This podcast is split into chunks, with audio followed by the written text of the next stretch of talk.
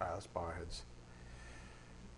Dear Heavenly Father, thank you so much for this privilege, this honor, frankly, of gathering together as family in a unity that you've provided for us by faith. Thank you for always being with us every step of the way, Father. Thank you for encouraging us. Thank you for your grace, your mercy in time of need. Thank you for your love. Father, may that love be expressed through this ministry to those that can't be with us this morning as members of it. Our hearts go out to them. We want them to know that we're with them with spirit, or in spirit. Father, we're just so grateful for this opportunity to gather together. We wish they were with us, but we understand your ways are not always our ways. Father, we pray also for those that are still lost in this world without hope, that they be humbled and receive saving faith before it's too late, Father. We are most grateful and thankful, of course, for your Son's work on the cross 2,000 years ago to cancel out that debt and to make times and moments like this just incredible times to rejoice. We do just ask for your blessings on this morning's message. May it be edifying for our souls. We ask this in Jesus Christ's precious name. By the power of the Spirit, we do pray. Amen. Again, part 22 of Proverbs 17, Wisdom. We're coming off of several sort of related components of our curriculum. If you didn't listen to last Sunday's special message, please do. It was titled, Please Don't Feel Lonely, Disconnected, and Depressed. The Spirit had me do a review of that message on Thursday as well. And the additional thoughts from Thursday's message were around this conflict that exists in us between, our raw emotions. If we're honest, we have certain emotions in us that can cause a bit of conflict because they sometimes run, apparently, contrary, technically speaking, to Holy Writ, Holy Scripture, right? And it causes a sort of conflict in us. And it may even, as the Spirit brought out earlier, it may even cause a type of shame. Like, what's wrong with me? Why am I feeling this way? In light of Holy Scripture that says I literally should be feeling the exact opposite. I should be rejoicing, right? Rejoice always. And you're like, why am I not rejoicing always? Why am I not skipping, skip to the loo through the dandelion field? Why am I not, those even exist? I don't think so. People, it's usually people's front lawn who don't take care of their lawn. Anybody? Nobody? Why am I not skip to the loo through the the fields? For example, up here on the board, Philippians 4:6-7 reads quite clearly, do not be anxious. And just so you know, in the original language, in the Greek, it's the imperative mood, which makes it a command. It's a command. In other words, it's not a suggestion even. It's literally a command. Right? What happened? Did something just happen up there? What was it? What did I miss?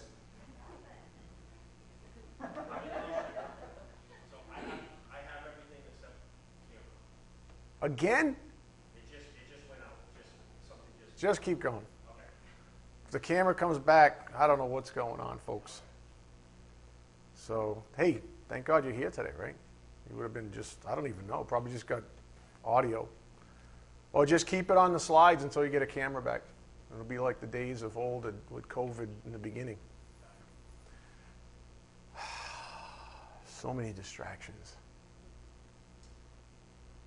For starters, Philippians 4:6-7, do not be anxious. Again, it's not a suggestion, it's literally a command. It's the imperative mood in the Greek, which makes it a command. And it says about what? Some things? It says, do not be anxious about anything. That takes everything off the table. But, no. No buts.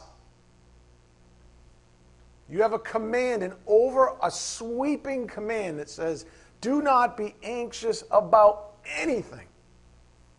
No loopholes. Clearly stated doctrine in Holy Scripture.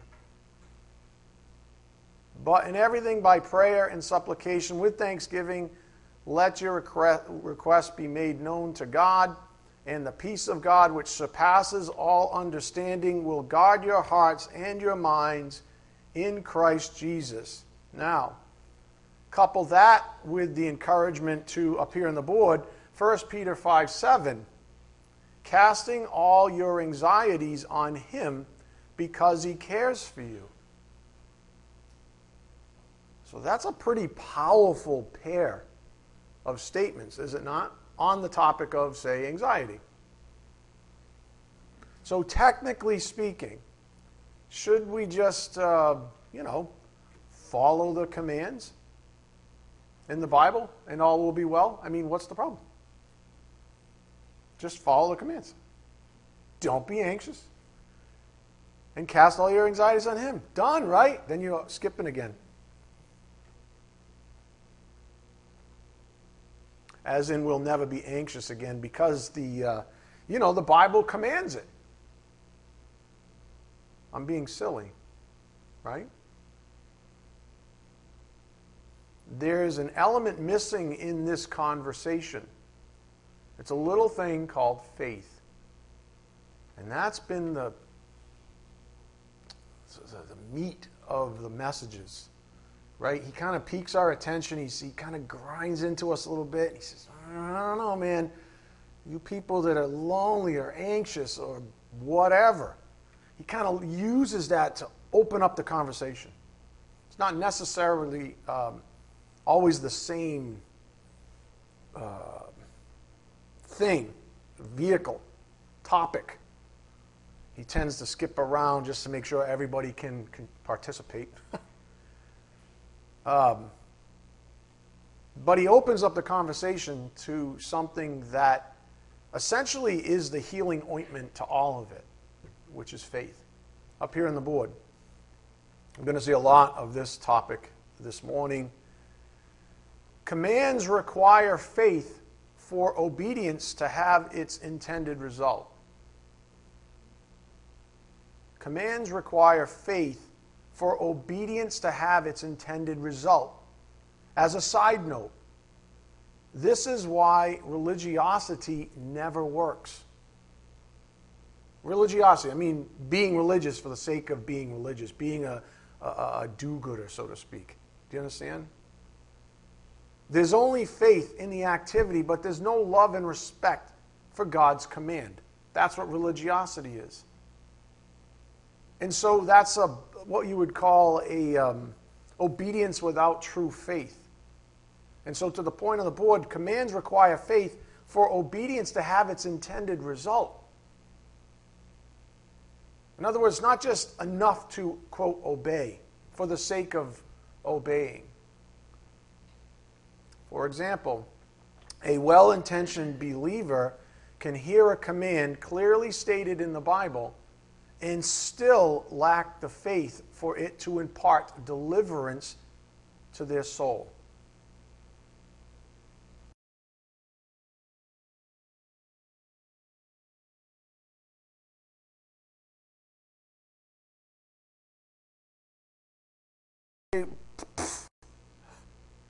I mean, it'd be great if I had enough faith to follow that command 100% of the time. My life would probably be a lot easier, a lot simpler. So even well-intentioned believers can hear a command clearly stated in the Bible and still lack the faith for it to impart deliverance to their soul. In fact, they might even attempt to, quote, do the command, But without faith, there's still no deliverance. You're just sort of playing a game. It's a charade. In other words, you might know something to be true, but again, you still don't have the necessary faith to take the leap, right? To abandon your comfort zone or what you know, where you're comfortable being. Look at this picture. Hopefully you can see it. This is a picture from atop a brick. Oh, can you see it? Look at that picture. Oh, there it is. That's someone's feet, and you can see it's like a gorge. This person's sitting on the top of a bridge. Suppose someone says to you, I'll give you $1 million to bungee jump off this bridge. You know, and to be fair, just for the sake of this little story, the bungee cord has been tested like 1,000,000 times, so there's no way it's going to break or anything like that. So for the sake of this story, suppose that you personally are 100% confident that the cord won't break. Like you're literally, all right, yeah, I get it. The cord's not going to break. Why do you hesitate then? Why do you hesitate? Faith. Faith, that's literally what it is. It comes down to faith. You know something to be true, but yet you still hesitate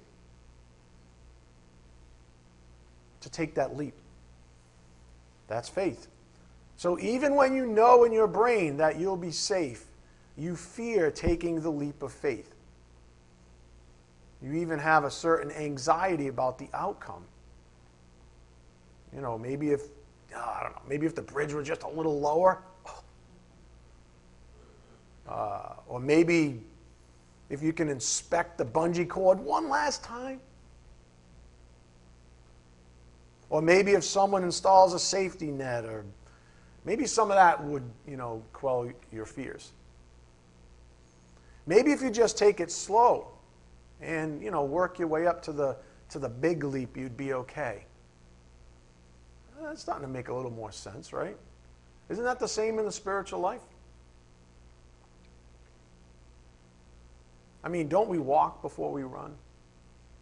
Yeah. We know from Holy Scripture that God's never going to let us down.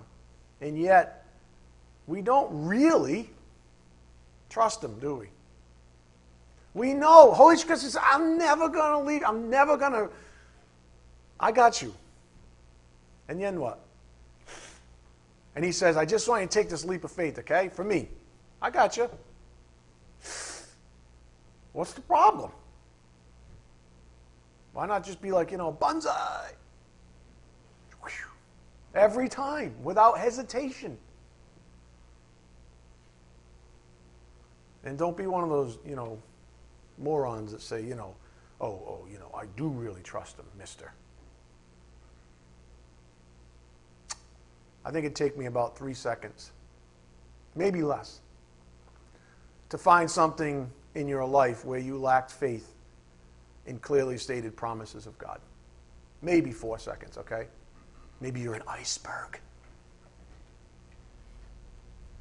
Again, the conundrum is you know something to be true, but you still don't have the necessary faith to take the leap.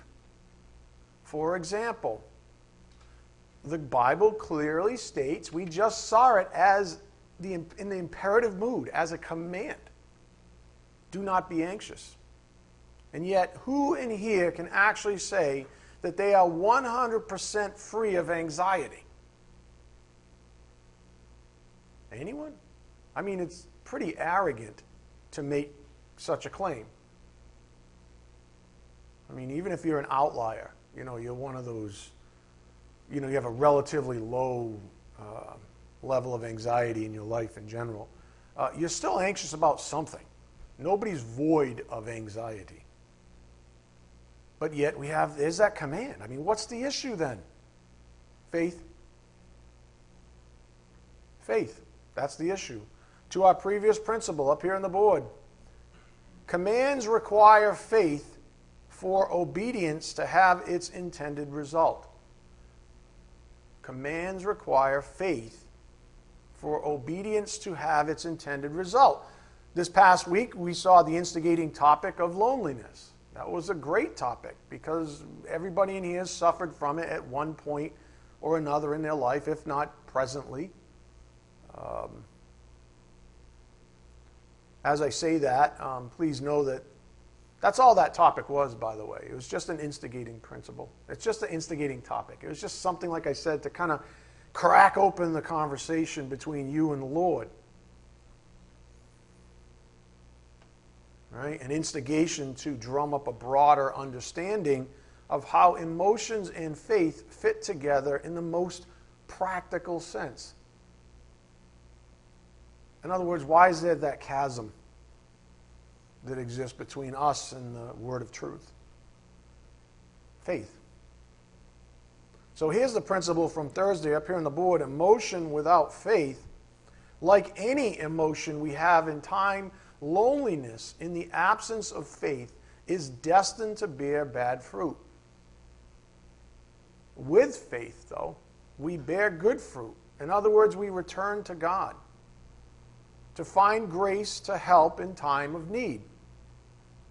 That's Hebrews 4:16. That's that distinction. It's an emotion without faith. If we have, again, like any emotion, like loneliness, in the absence of faith, is destined to bear bad fruit. But with it, we bear good fruit. This is why the Spirit pointed our attention to the following principle as well up here on the board. Fiery darts from our enemies are intended to fracture our faith. The kingdom of darkness, all right, what's, honestly, if you're a manipulative jackass, some of you are like, oh.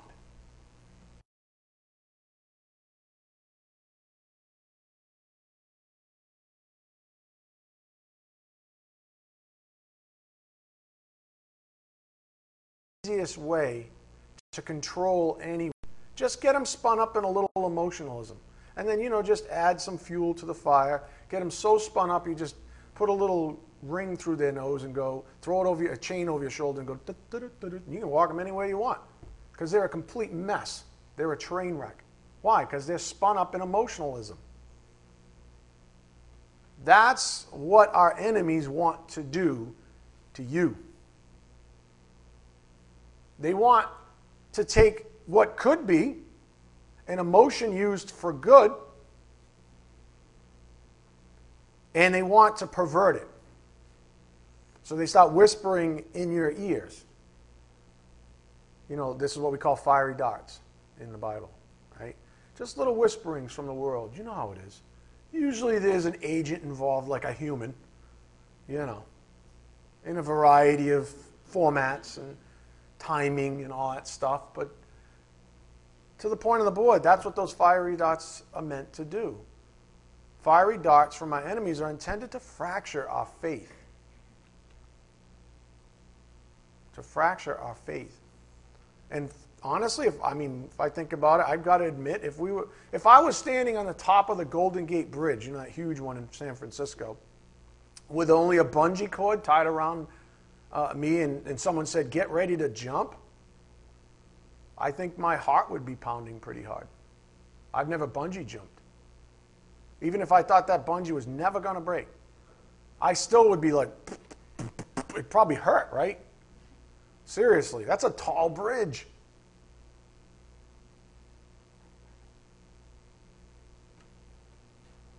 Whenever we're at a precipice that requires a lot of faith, that we just, maybe we don't have it yet, there's something called pain and suffering involved. There's pain and suffering involved. And that's why people with a lot of faith are, in general, less miserable than people with less faith. People with a lot of faith are generally less miserable than people with very little faith. A person who's got, 200 bungee jumps under their belt isn't going to have the same reaction as a person with zero when they stand atop that bridge. Likewise, a person whose faith has been tested isn't going to have the same reaction as a newcomer to the faith when faced with a crisis or something. In any case, because we all lack some faith, the truth is that pain and suffering is a part of the human condition. I mean, if we had perfect faith, we would never be anxious for anything. We would actually be able to follow that command, right? And we wouldn't suffer the pain of anxiety if we had perfect faith. You see? So it's part of the human condition. But, big but here, right? I'm just kidding. Eddie got it. I'm just kidding. Right? That's not where it ends. That's not where the story ends. To the contrary. You ready? Since an emotion is this emotion is not sin, how could it be? We would have to call love or gratitude sin. May it never be. Emotion's not sin. To the contrary, as many of you will attest, with the right amount of faith, this is where the real story begins. This is where the real story begins. So pain and suffering have a purpose. Remember that. That's not a novel concept from this pulpit. Pain and suffering have a purpose. Up here on the board, the purpose of pain. Pain typically doesn't shut up, does it? It's nagging. It doesn't turn off until we address it. It requires some attention. So that's the utility of pain, right? That it's just like, right? Right? It just won't go away until you address it. In this way, God uses it to deliver us from the vestiges of sin. He may not remove the source of your pain, a la, Paul's thorn in the flesh, 2 Corinthians 12:7. But regarding the temptation to fail the test, he will provide the way of escape that you may be able to endure it. 1 Corinthians 10:13. So there's a purpose to pain, in other words. That ends our review of last Sunday's message, which was titled, Please Don't Be Lonely, Disconnected, and Depressed. So let's get back to brass tacks on our primary course of study, namely, part 22 of Proverbs 17, Wisdom. So we quickly got resituated on Thursday. We didn't have much time at the end of the service, but we started getting resituated by remembering where we left off a couple of weeks back. It's almost, I guess it's close to 3 now, before I went on vacation. Our messages were perched on the concept of this thing called human power. Human power. Right? And there are a pair of principles worth reiterating here, up here on the board. Human power, it typically manifests in mankind inventing solutions to problems that God has already accounted for and either solved directly, Philippians 4:19, or given us the means to cope with indirectly, 1 Corinthians 10:13. The corollary was, up here on the board, human power is the fingerprint of sinful man. Believers are called to depend on God's grace. Oh, did I do it again? Oh, you didn't flip it yet? DJ? That Allah is almost a joke at this point. And someone asked me, do you want to fix it? I said, nah, it's all done. I'm not going to use it again. There it is. Believers are called upon to depend on God's grace. Allah, something. Some scripture. My grace is sufficient for you. How about that? Better than a verse. I can quote it. However, sinful man, unbelievers, and sinning believers depends on his own strength to solve problems. I just had the visual is, you ever see like a contractor or a carpenter show up to work? They got their carpenter's belt and hammer and the thing and the air guns and the pencils, the tape measures and right? That's us. We show up to the job site called life. I'm ready, right? And God's like, what are you doing? I'm here to solve some problems. I'm here to architect and build some solutions. That's us, because we're morons. Because we lack faith. Because we apparently don't trust God as master builder. So what we learned was that this exercise of human power reveals a lack of faith. Maybe that's why we engineer ways to, get off that bridge instead of taking the leap of faith. We figure out a way down, a way off. We engineer something other than the avenue that God is asking us to take. Maybe that's why when God leads us to any place that requires a leap of faith, we often begin creating our own solutions. Ask yourselves, when's the last time you've done such a thing? When's the last time you engineered a solution to a problem that you knew from clearly stated Holy Scripture? You knew it. You've read it. You can picture the passage. It's imprinted on your brain. You might even be able to regurgitate it word for word. You know it's true. You know God has your back, and still you chose to come up with an alternative plan. I mean, was it last week? Was it yesterday? Was it this morning? Are some of you doing it right now? Right? Some of you, sadly, and I'm not throwing stones. This is not about that. Sadly, some of you are currently living in the ungodly situation that you architected in lieu of God's grace plan for you. In other words, that's not even this morning. There's a living and abiding errancy. Living in a solution that you architected instead of actually leaning on the grace of God. For example, I am, as is DJ, I believe, because we often have chats about this and why people just fail and fall away from the faith even.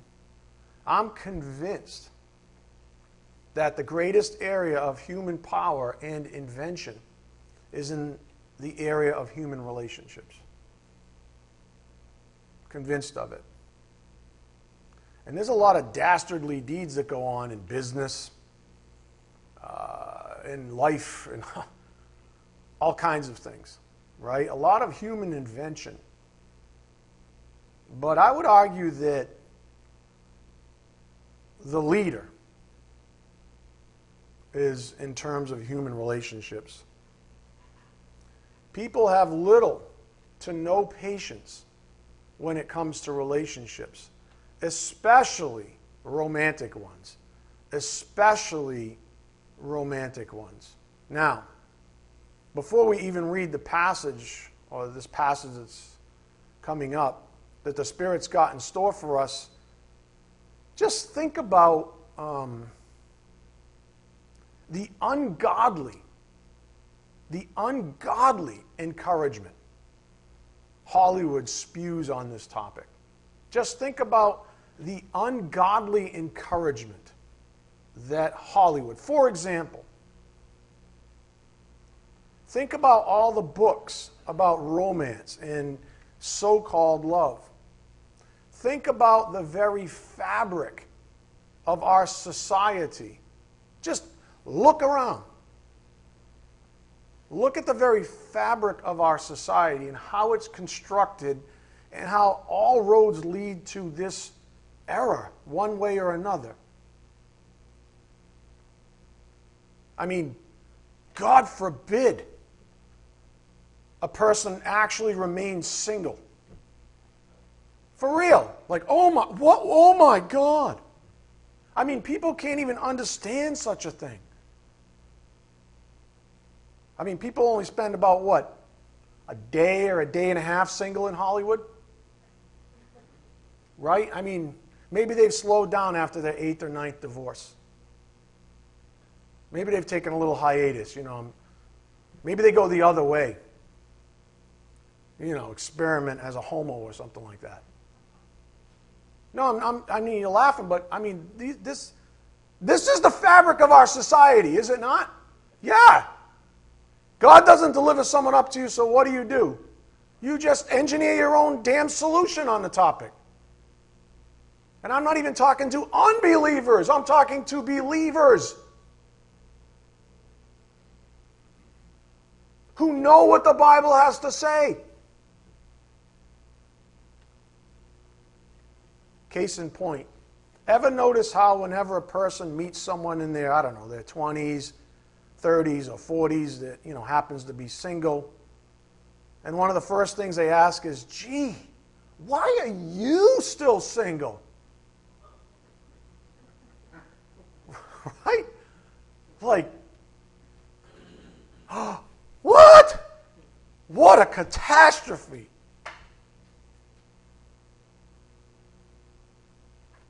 Or, you know, oh, you're single? I've got just the person for you to meet.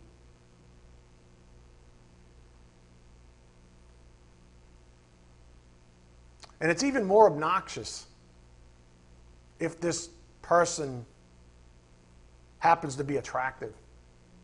As if, what, unattractive humans don't count as much? Like, it's not... Do you get what I'm getting at? It's like our wretched society says, oh, especially if you're attractive, too, you know. You should definitely fail this test sooner than later. That's what society tells us. Especially if you're attractive. You should fail this test sooner than later. I mean, you've got currency to spend. You still look pretty good. You've got currency to spend in Satan's unholy economy. So use it while you've still got it, sweetheart. Isn't that the very fabric of our society when it comes to relationships? Yeah. Yeah. I mean, the whole economy is foul-smelling and grotesque. So again, as we read this passage, just think about what our society pumps out as an integral part of itself in terms of human relationships, especially on the romantic level. That seems to be like the, you know, the pinnacle of it, the carried out conclusion of it. And also remember that the church at Corinth was a lot like America is today, rich and perverted. Go to 2 Corinthians 6, verse 11. 2 Corinthians 6, verse 11.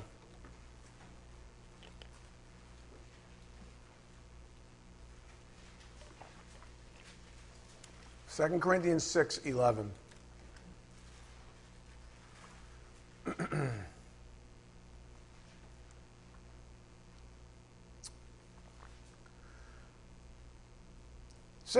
We have spoken freely to you, Corinthians.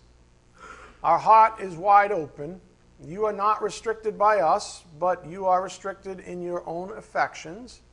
Okay, so in other words, your affections are probably skewed here, misappropriated affections. In return, I speak as to children, widen your hearts also. Do not be, you ready? Verse 14, do not be unequally yoked with unbelievers. Do not be unequally yoked with unbelievers. For what partnership has righteousness with lawlessness? Or what fellowship has light with darkness? What accord has Christ with Belial? Or what portion does a believer share with an unbeliever? What agreement has the temple of God with idols? For we are the temple of the living God. As God said, I will make my dwelling among them and walk among them, and I will be their God, and they shall be my people. Therefore, go out from their midst and be separate from them. Says who? The Lord. Okay, is that clearly stated Scripture? Yes or no? Say again? Yeah, it's literally right there. Like literally. Right there. Okay. Touch no unclean thing, then I will welcome you, and I will be a father to you. You shall be sons and daughters to me, says the Lord Almighty. Since we have these promises, beloved, okay, here comes the faith part, right? Since we have these promises, do you trust Him? He's giving you a promise. Do you trust Him in your personal relationships? Do you trust Him? Since we have these promises, beloved, let us cleanse ourselves from every defilement of body and spirit, bringing holiness to completion in the fear of God. Any questions? Let us cleanse ourselves from every, does it say some, most, every defilement of body and spirit, bringing holiness to completion in the fear of God. So the question on the table is, why would any believer ever, honestly, just, can you think about this with me for a moment? Let's just be honest. This isn't about Pastor Ed, you know, coming down on anyone in particular. It's just us, even as a family. Why would any believer ever be so cosmically stupid to engage in a romantic relationship with an unbeliever? Why? It can only mean one thing: lack of faith. That's it. Lack of faith. Like I stated earlier, I'm convinced that the greatest area of human power and invention is in the area of human relationships. So the obvious question is, why do people inflict so much guaranteed pain on themselves? Why do people abide in dysfunction junction for so long? Lack of faith. It's literally that simple. It's a lack of faith. Again, the question on the table is this: when's the last time you engineered a solution to a problem that you knew from clearly stated Holy Scripture, not unlike what we literally just read, that God had your back, and still you chose to come up with an alternative plan? We just do so many things that reveal a lack of faith. And as we've learned, loneliness is just a really good example of one of those things that Satan in the kingdom of darkness can use to further fracture your walk with God. Do you realize that's what's going on? If you grab the hand, if you have fellowship like we just read, with an unbeliever who could care less, who has no spiritual apparatus whatsoever for our Lord and Savior, if you grab that person's hand and start walking down, you know, plan B, you're essentially dropping his hand. You're essentially exacerbating that situation. What could have been used to God's glory, you have now architected something to your own shame. That's a discredit and is dishonorable to the holy God of universe, who saw fit to say, I love you enough to save you, and then this is how you're going to treat me. This is where this is going to go at this point. You trust me enough to save you, but you don't trust me enough to bring good people into your life, people that actually love my son. You're going to architect your own solution to this problem. But I'm lonely. You know what? You're such a stubborn jackass. That's exactly where you need to be. Because every time you're not lonely, you go running down plan B to your own destruction. Right? You fill your own belly. Remember Chris, right? Your own appetite, your own emotions. You just fill them up. To what?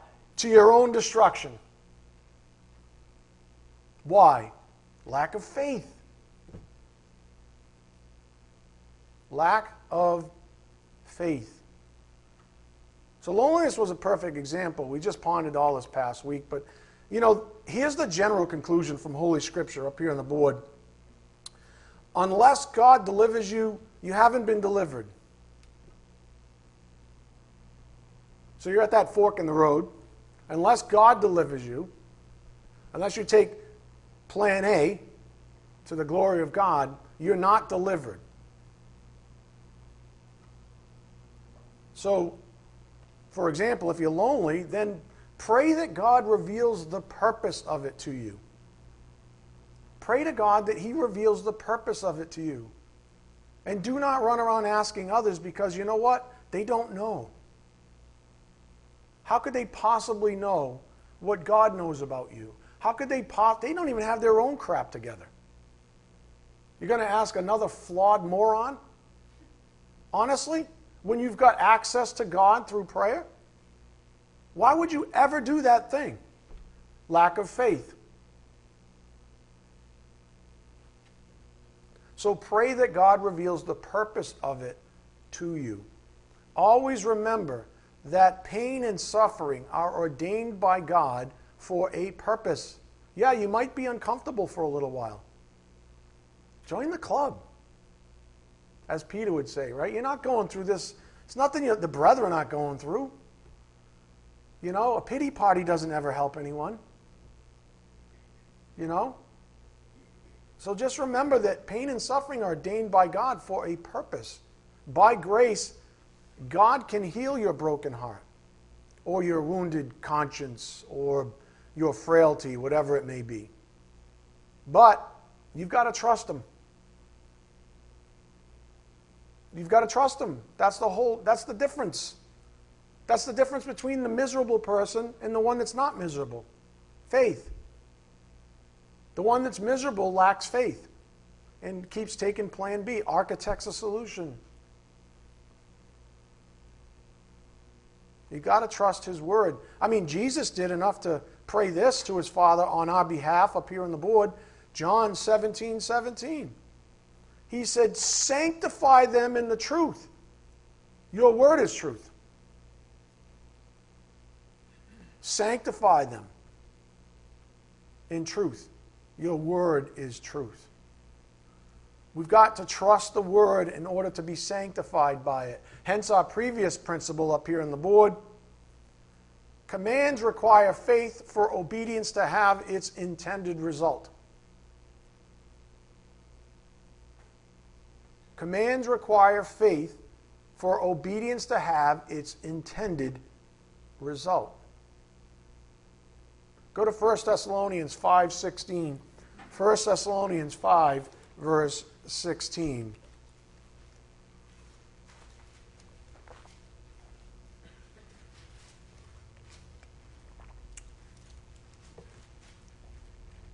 First Thessalonians 5, verse 16.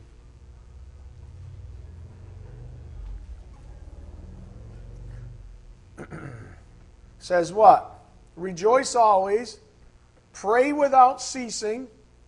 Give thanks in all circumstances. As we noted last week, all circumstances includes loneliness. Right? Give thanks in all circumstances, for this is the will of God in Christ Jesus for you. Let's continue with this passage this time, though. It says, do not quench the spirit. In other words, for some of you, the Spirit was hot just now, right? On fire. That's the fire of the Spirit speaking directly to your soul. And some of you had a bucket of water and went, psh, I don't want to hear it right now. I don't want to hear it right now. I'm halfway down plan B, or I intend to go down plan B. I don't want to hear how God the Holy Spirit is going to destroy this little concoction that I've drummed up, this little architected plan that I've put together, this little solution of my own. I don't want the Spirit to go. I want to quench him. I want to put his fervency out for truth. I want to put him away, not my plans. I want to keep my plans. I want to quench the Spirit. Does that make sense? Yeah. And what does the Bible say? Verse 19. Do not do that thing. Right? Don't do that. And I've had multiple people in the past, and again, I'm not throwing stones. I mean, everybody goes through this. Multiple people tell me, man, my relationship with God right now sucks. Why? Why don't you look at that big pail next to your feet? The one that douses the Spirit every time he tries to straighten your act out with you. Why don't you look at that? Maybe that's the culprit, right? Maybe you don't want a relationship with him because as soon as you get close to him, he tells you what you don't want to hear. Do you understand? That's what it means to quench the Spirit.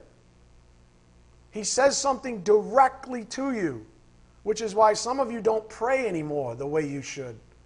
Some of you have been on hiatus on prayer. Why? Because you don't like what he's telling you.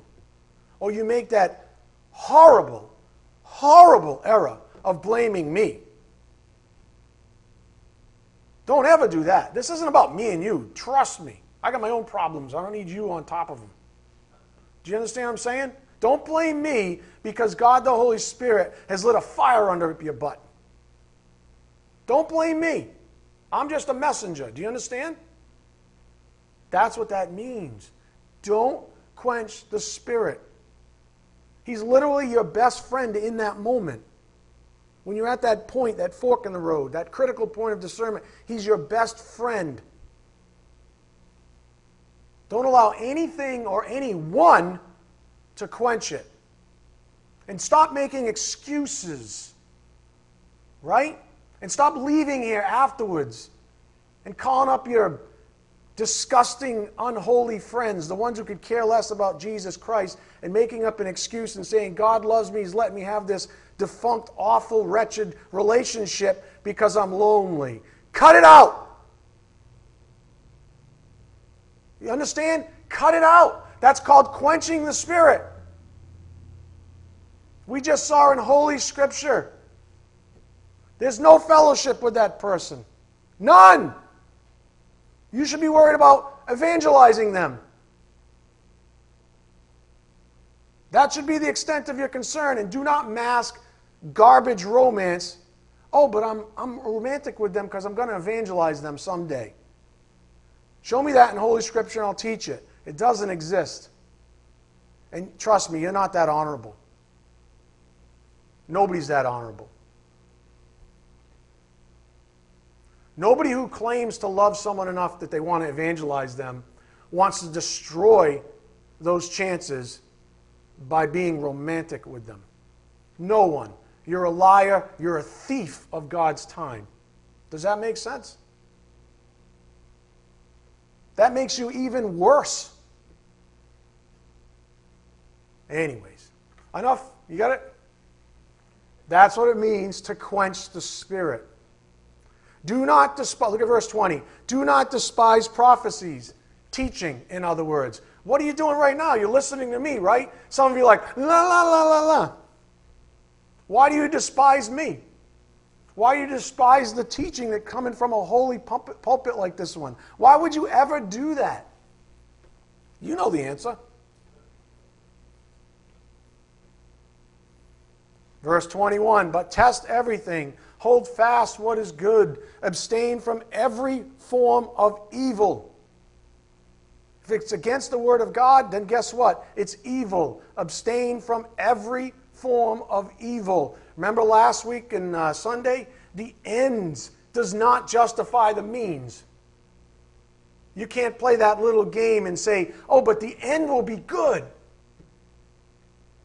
Right? I'm doing this unholy thing right now because the end will be good.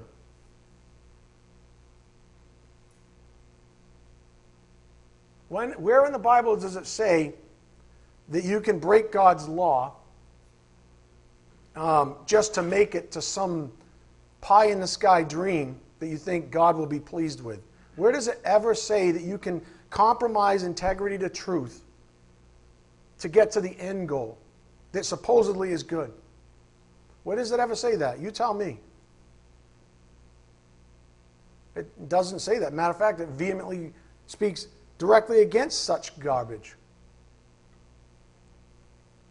Okay, that's 22. Abstain from every form of evil. Verse 23, now may the God of peace himself sanctify you completely. Ah. Now my soul can relax. Going through that, I'll tell you what, guys. You come up here next time and teach verses 19 through 22.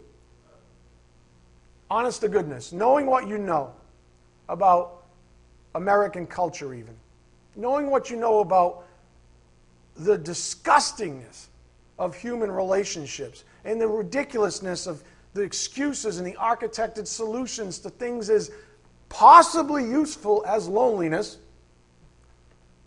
you try coming up here and teach that stuff. It's grating on your soul. Grating with a capital T. Grating. Do you understand? So when I read verse 23, it's like ointment. Thank you. Now a reprieve. Now, if you do that stuff, if you abstain from every form of evil, if you stop quenching the spirit, now... Verse 23, may the God of peace himself sanctify you completely. And may your whole spirit and soul and body be kept blameless at the coming of our Lord Jesus Christ. He who calls you is faithful. He will surely do it. Remember this. It is God that sanctifies us. Up on the board. How about self-sanctification? Do not concoct your own solution to a problem that God wants to solve for you by grace. Do not concoct your own solution to a problem that God wants to solve for you by grace. Go to Romans 12:12. Romans 12:12. Very simple.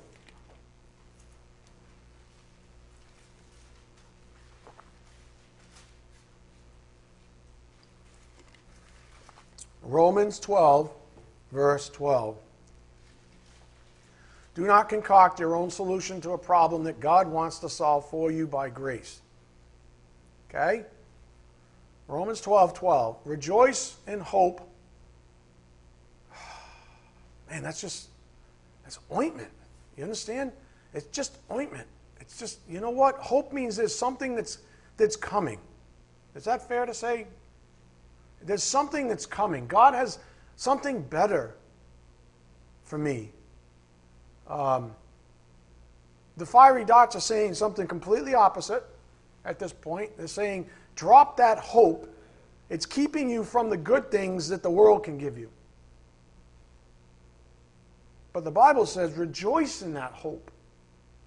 Rejoice so much. You ready? Rejoice so much. And when you go home, read Hebrews 11. Okay? Rejoice so much that it doesn't even matter if you get the end result before you die. Let me say it again. Rejoice so much that it does. In other words, you're fulfilled with this rejoicing. In something that you say to yourself in faith or by faith, God will give it to me when it's good in His timing. And you might say, hey, guess what? That's in heaven.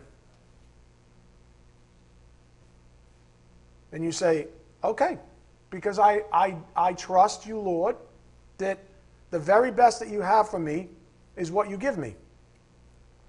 The very best that you have for me. I don't have an answer for that. What?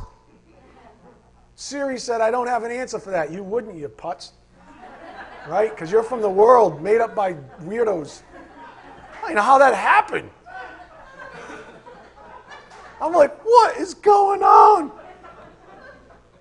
I don't have an answer for that. I didn't expect it. Not from you.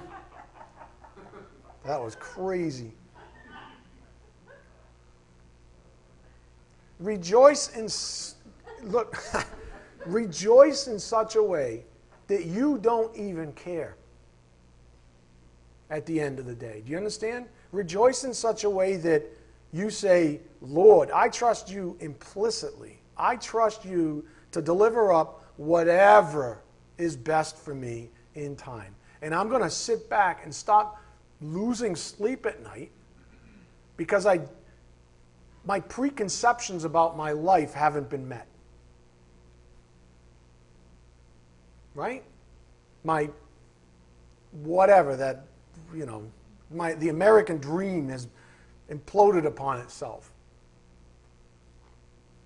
Rejoice that He's given you this hope. Be patient in tribulation. And then finally, verse 12, be constant in prayer. Be constant in prayer. So the recurring theme as of late in our studies has been up here on the board, man, women. Man covers both men and women. Man lacks faith. That's been the theme. Now, let's reflect on this for a moment. Is it fair to say that it typically scares us when we sniff out a little weakness in ourselves? I mean, do we get a little bit kind of like, uh-oh, I'm a little scared, right? I'm a little weak. As self-aware, frail humans, we don't like to be vulnerable. I mean, it makes us uncomfortable. Is that fair? It does. It makes us uncomfortable. It's in those moments of frailty that our faith needs to thrive.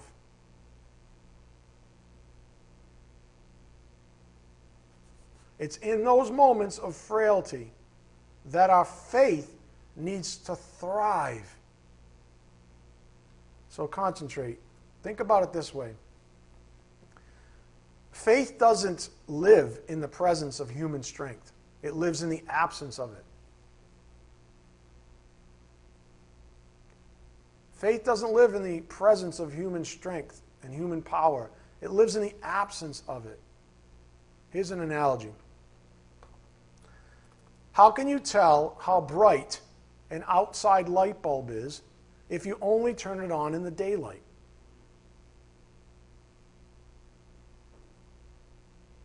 How can you tell how bright an outside light bulb is if you only turn it on in the daylight? You can't.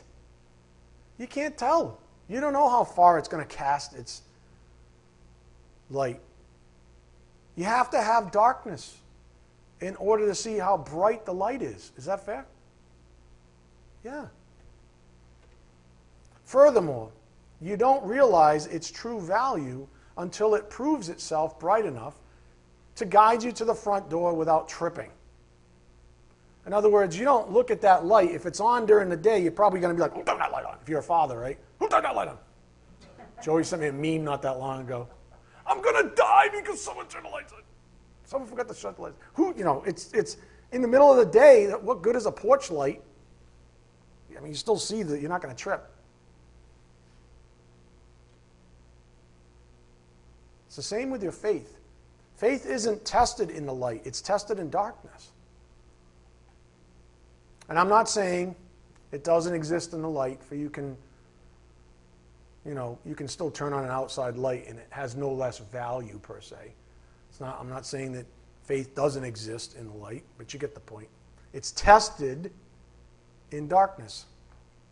What I'm saying is that you don't need that kind of faith we've been contemplating lately, that porch light, until darkness befalls you. Until you're at that fork in the road, that precipice, right?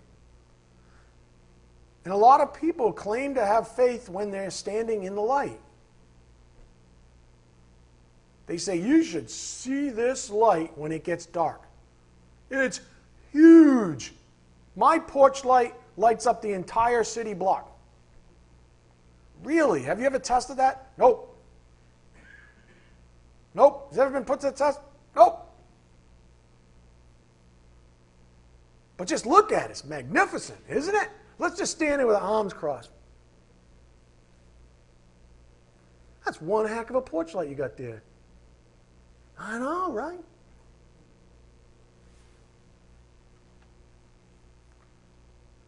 So a lot of people have this claim to faith regarding standing in the light, or while they're standing in the light, but they trip all over themselves once darkness comes. What's the issue? There it is. Man lacks faith. That's the issue. You can say all you want about your faith, but the proof is in the pudding. What happens when you're lonely? What do? Be honest. I mean, that's been the, right? That's been the talking point. Loneliness, I don't know... You pick it. Suppose you got a lot of pressure on you. What happens when you got a lot of pressure on you? A lot of concerns that have, you know, befallen your life, let's say. Maybe you've got a child and the child gets really ill, or a spouse and the spouse is really ill. I don't know. Or a friend and they're really ill. Or something. What do you do? What do you do? What happens when darkness comes on the scene? How do you respond? All right, let's get back. Before I close, our primary passage, go to Proverbs 17:1. Believe it or not, that is our message, right? Our message titled Proverbs 17, Wisdom, Part 22, and we're just going to get back to the first four verses. Crazy, right? I love it. Love it. Proverbs 17:1, I'll read it and then I'll close. I got one little thing to say about it. Proverbs 17:1, better is a dry morsel with quiet than a house full of feasting with strife. You remember all that the Spirit had to say on that in terms of wealth and power, and that's a lot of it how we came to human power. A servant who deals wisely will rule over a son who acts shamefully and will share the inheritance as one of the brothers. The crucible is for silver, the furnace is for gold. The Lord tests hearts. He had an awful lot to say about that as well. The Lord tests hearts. He's probably doing that right now for some of you. An evildoer, verse 4, listens to wicked lips, and a liar gives ear to a mischievous tongue. An evildoer listens to wicked lips, and a liar gives ear to a mischievous tongue.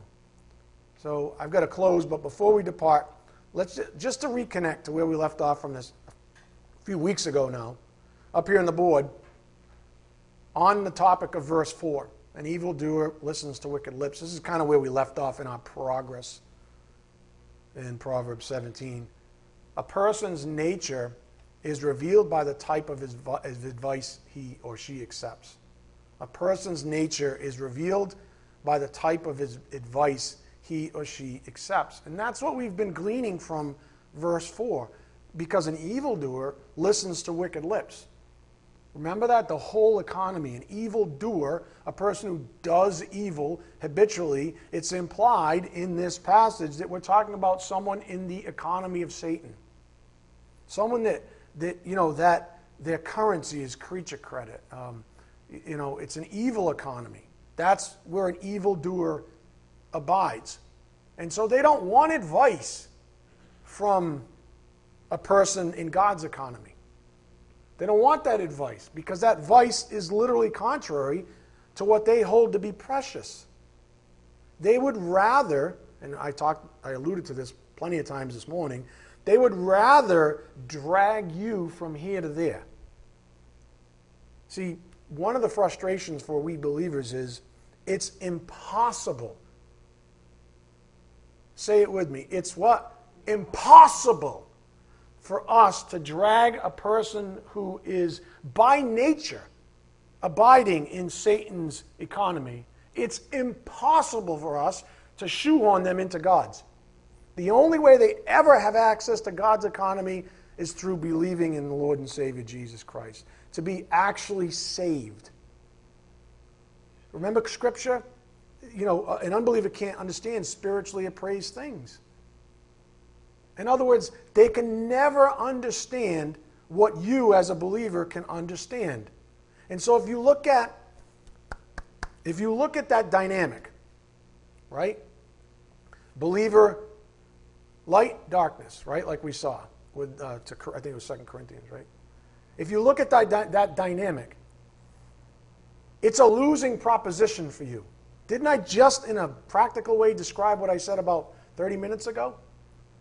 A believer's only hope is to give someone the gospel so that God can insert them into his economy and begin sanctifying them. That's the only hope a believer has. There's no other reason for fellowship. There's no other reason for anything. Friendship with the world makes you what? An enemy of God. There's no other reason to be spending any real time, or definitely not emotions, or any kind of relationship building beyond the gospel. Do you understand? Beyond that thing.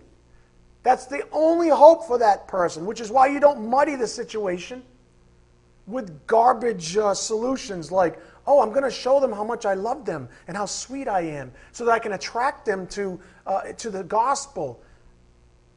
Buddy, it don't work like that. You're not that slick. If God the Holy Spirit hasn't saved them, you sure in hell aren't. Your makeup and your hair and your muscles and your shoes and whatever it is you do you think you're attracting people with? Cut it out. It's all a counterfeit. It's all for naught. It's an insult to God the Holy Spirit, whose job is to actually save people. Your job is to get them into this economy. Does that make sense? So the only option, really, other than the gospel taking that person from here to there, is for you to be dragged in that direction. Because we know from Holy Scripture that even a believer can fail and spend some time in that economy. Do you see the dynamic I just laid out? Right? There's only one way that the equation can go in this direction. That's the gospel of Jesus Christ. There's a ton of ways that you can go this way. Bunch of fiery darts. A lot of plan Bs out there, aren't there? Do you understand? Which is why the Spirit presented that passage this morning on who you fellowship with. Unless you have the honorable intention of having and seeing this person saved, then you dishonor the one who even died for your sins. You dishonor God the Holy Spirit's ministry in that person's life. Why? Because you lack faith. You want what you want. You want your little friendship. You want your cake and eat it too. You want to play all these little games. You want to do all that stuff because you lack faith. This ain't about God. Don't church it up. Don't church it up. Don't dress up the pig. Right?